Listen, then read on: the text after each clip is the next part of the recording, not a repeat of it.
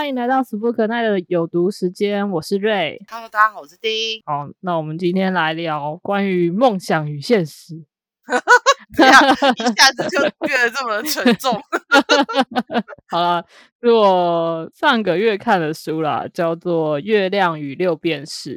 刚好看完这个书没多久，又看了那个电影《越来越爱你》。那我觉得这两个可以互相讲一下啦。对，那我先讲《月亮与六便士》。这是一本什么样的书呢？它是毛姆在一九一九出版的小说。那普遍认为呢，它是以保罗高跟那个画家的生平作为原型创作的。因为主角跟高跟就是有很多相同之处，比如说两个人都在证券交易所卖过股票啊，然后中年才现身艺术，然后也都曾经在穷困潦倒的时候接受朋友的接济，但是呢，又和对方的妻子有勾搭。最明显的一点就是，他们两个都是为了追求灵感，然后远赴大溪地作画。那月亮与六便士呢，它分别就是代表梦想跟现实的那个意涵嘛。那两个都是亮亮圆圆的东西，但是含义就是全天差地别。我是蛮喜欢它这个意象的。那其实整部里面也没有提到月亮跟六便士这两个东西。它这个名字呢，其实是他在写《人性的枷锁》这本书后，就是有一个人给他的评论，写说主人公菲利普像年轻人一样。终日低头寻找地上的六便士银币，却错过了头顶的月亮。所以其实是他另外前面那一部小说的评论，然后他看了以后觉得很好，拿来当这一部的标题。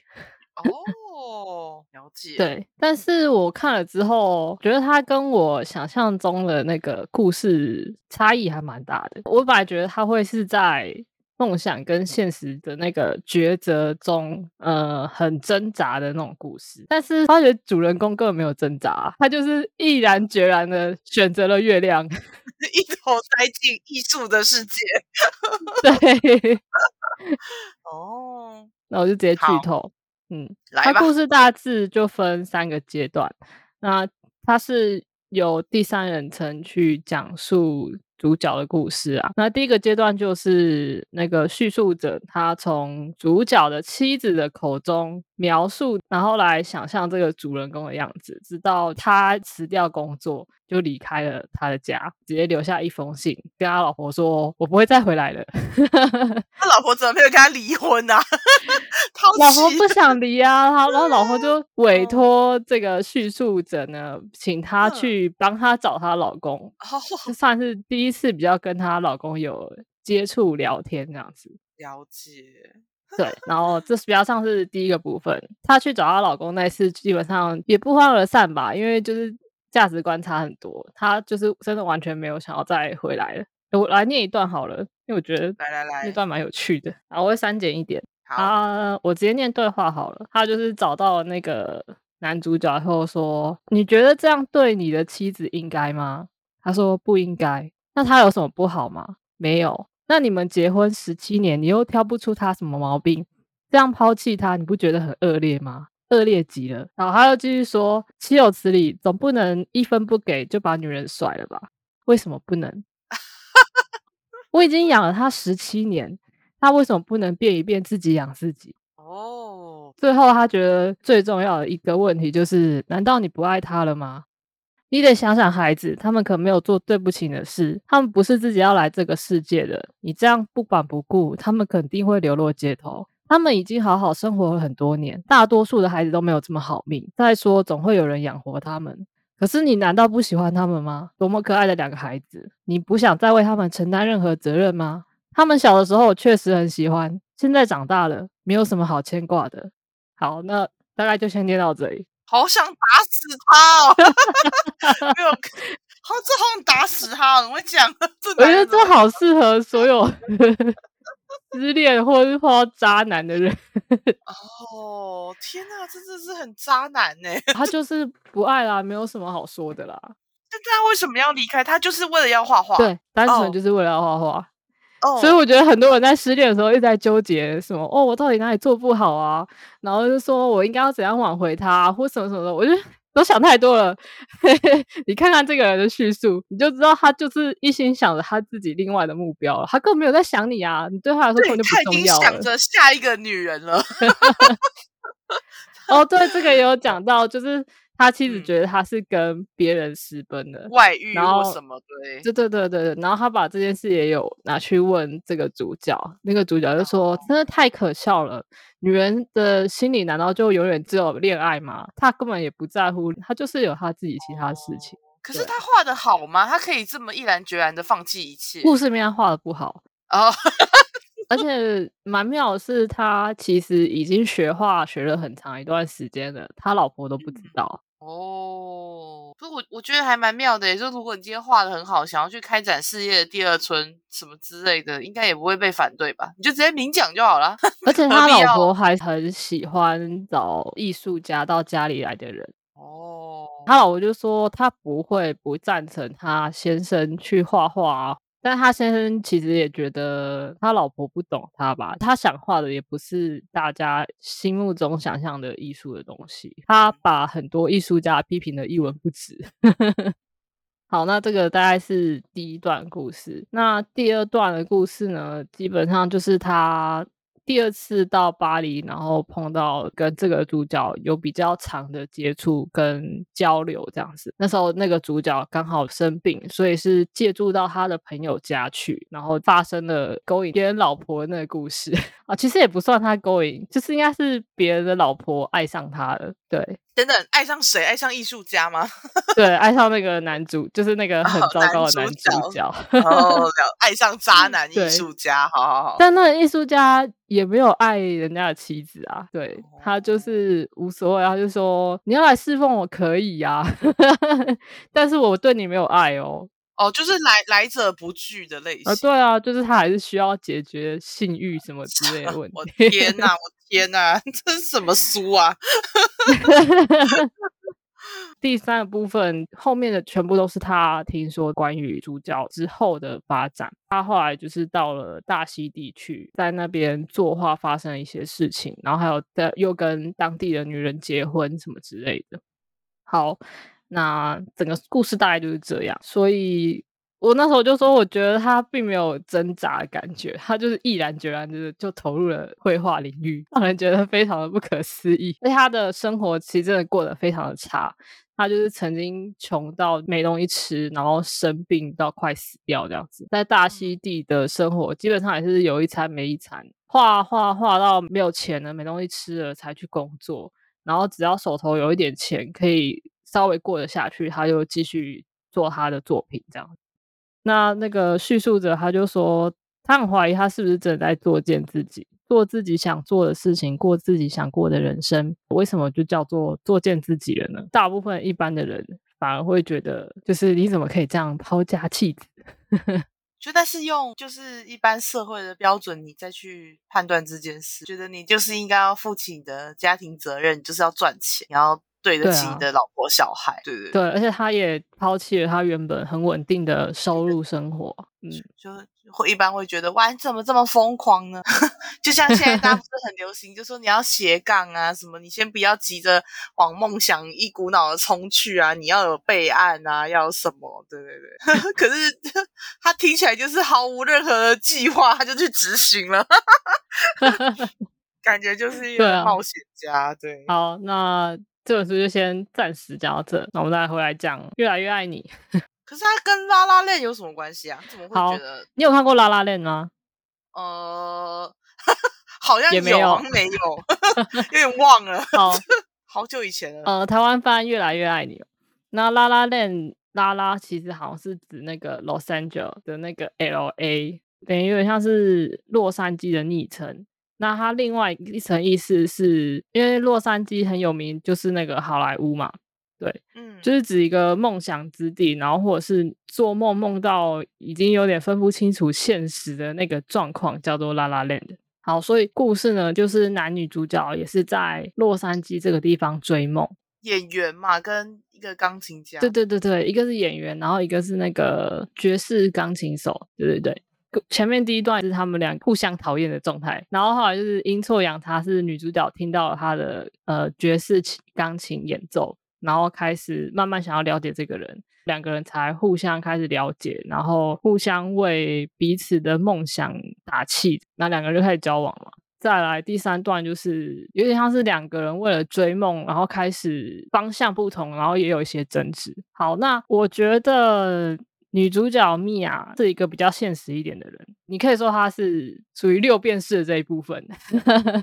然后男主角是属于就是比较一直看着月亮的那个人，比如说他去餐厅打工，可是他就不顾别人的规定，然后他就是谈他自己。想要谈的东西，就是他没有走在规范里面。那女主角虽然是追梦，可是她是一直去试镜、打工赚一点钱，走在符合规范的追梦道路上。因为女主角除了想要演戏以外，她还想当一个剧作家嘛。那男主角就说：“你应该自己去写一个剧，然后自己去发行，试着演演看。你自己去主导这个剧的话，就是自己要花钱让这部戏去上演，比较冒险的追梦法啦。”那相对的，男生也受到了女主角的影响，就是他开始会想要去存钱，再去开他想要开的爵士酒吧。那他就要先执行存钱的这一部分，然后他为了存钱，他就开始妥协进，先进入一个他不太符合他风格的乐团里面工作。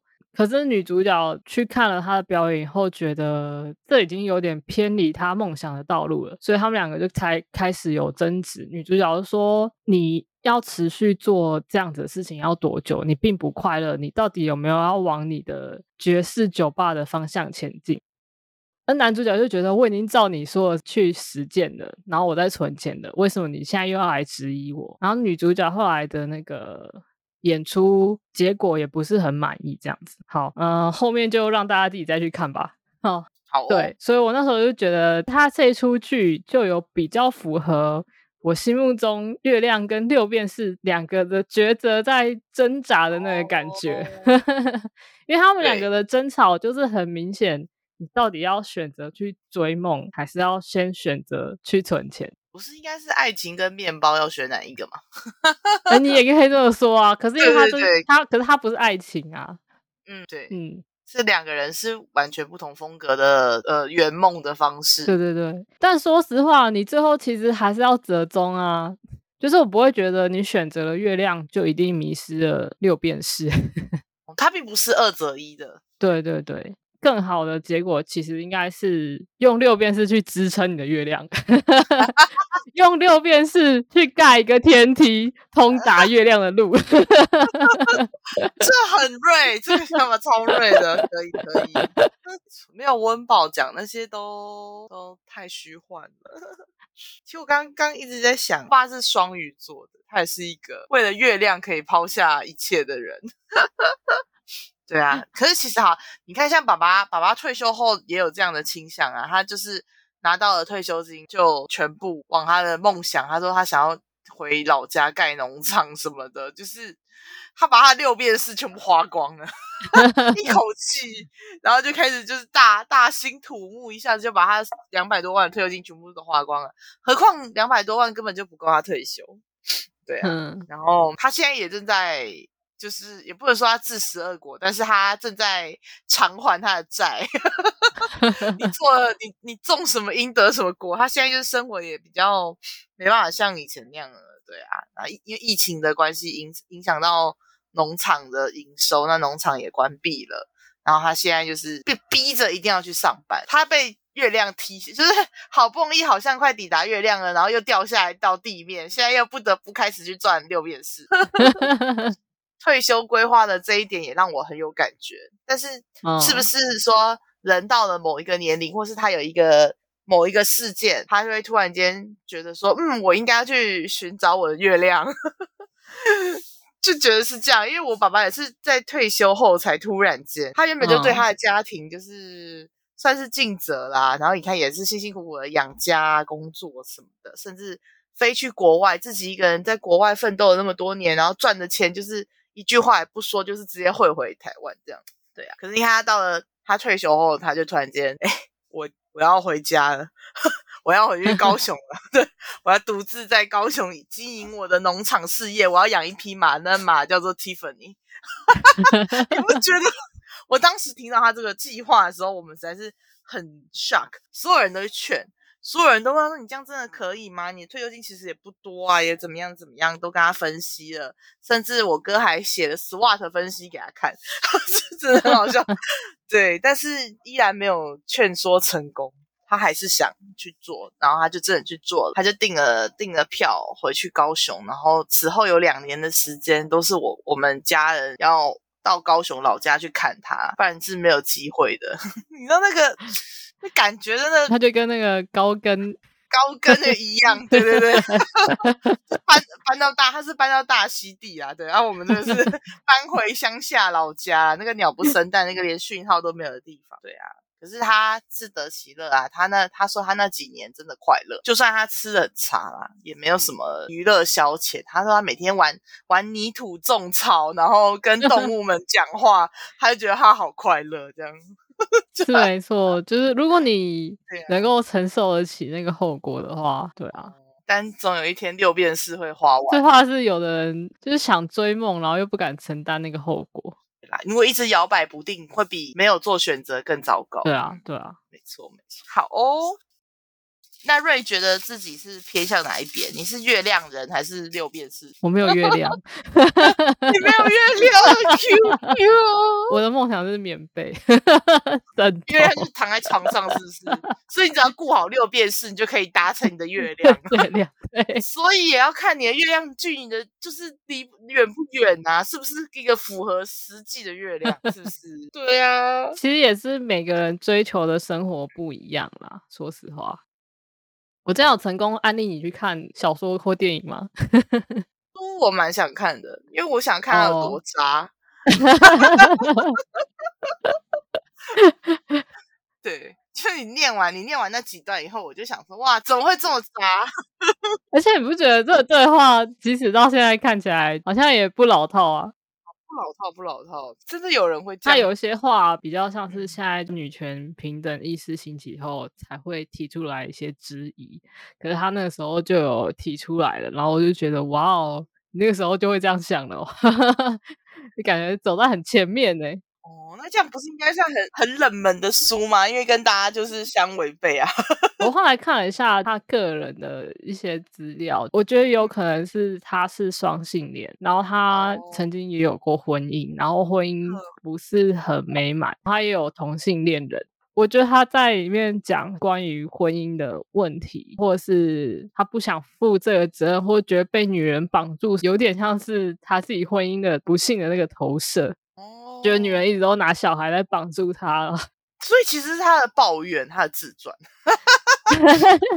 抱怨，确实有可能自己的生活经历放进去啊，顺便写写他自己的想法。为什么家庭里面赚钱的一定都要是男性？女生为什么不能来赚钱呢？为什么金钱的责任都在男性身上？男生身上照顾小孩就变成是女人的责任，就是分工为什么要用男性、女性去分这样？好，那好，既然讲了拉拉链爵士音乐，最近还有一个动画叫《蓝色巨星》，推荐大家可以去看一下，因为它也是在追梦。如果你们是对爵士乐这个部分有兴趣的话，那《蓝色巨星》里面它对爵士乐琢磨是更多啦，所以我是觉得这部也可以去看一下。那我们今天分享就到这里喽。如果你喜欢我们的节目，或是有任何指教，请到 IG 专业按赞留言给我们哦。那就这样啦，大家拜拜，拜拜。